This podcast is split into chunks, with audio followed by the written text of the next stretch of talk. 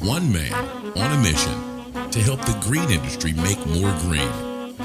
This is the Lawn Care Marketing Expert Podcast with your host, Andrew Pototschnik. I'm back. As you may have noticed, we've had a lot going on over the past four months. We did a two-day business and growth, uh, business growth and marketing conference in Dallas in partnership with Service Autopilot. That event sold out in less than a week. Uh, we also launched Academy, our coaching and training group, in partnership with Lawn Care Millionaire, which now has 90 plus handpicked members all working together to transform their businesses and their lives. And during all this, Lawn Care Marketing Expert has continued our explosive growth as the leader in marketing lawn care and landscaping companies. And during this, in my free time, I've continued to pursue one of my favorite hobbies, and that's that's CrossFit. It's something that I finally tried for the first time about a year ago and fell in love with it. Now, me, I've been a jogger since I was probably about 13 years old. Done it very regularly, very consistently since then, averaging about 25 miles a week or so. But I immediately gave that up when I discovered CrossFit.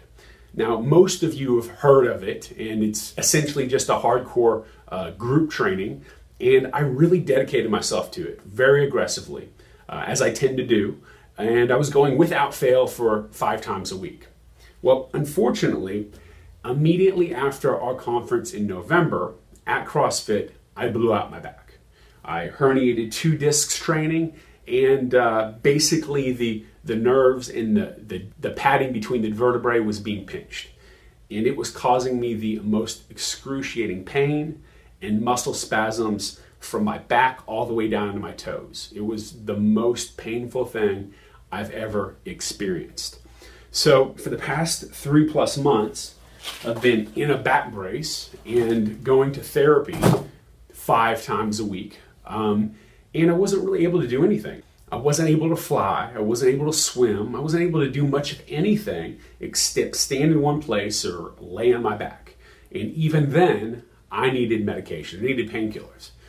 And I couldn't sit down without extreme pain. I can't think straight on medication. And even standing up at my stand up desk for more than 15 minutes was extremely uncomfortable. So this got me thinking had this happened to me 10 years ago, I would have gone out of business. I simply would have gone out of business. Now, why is that? It's because 10 years ago in business, I didn't delegate everything that I needed to be delegating. I didn't have a supporting team, I didn't have systems and processes in place. I was trying to do everything myself. Now, think about that. What would happen to your business if you were out of commission for three months? Would your clients get invoiced? Would your employees get paid? Would sales and marketing still happen? Would leads still get generated?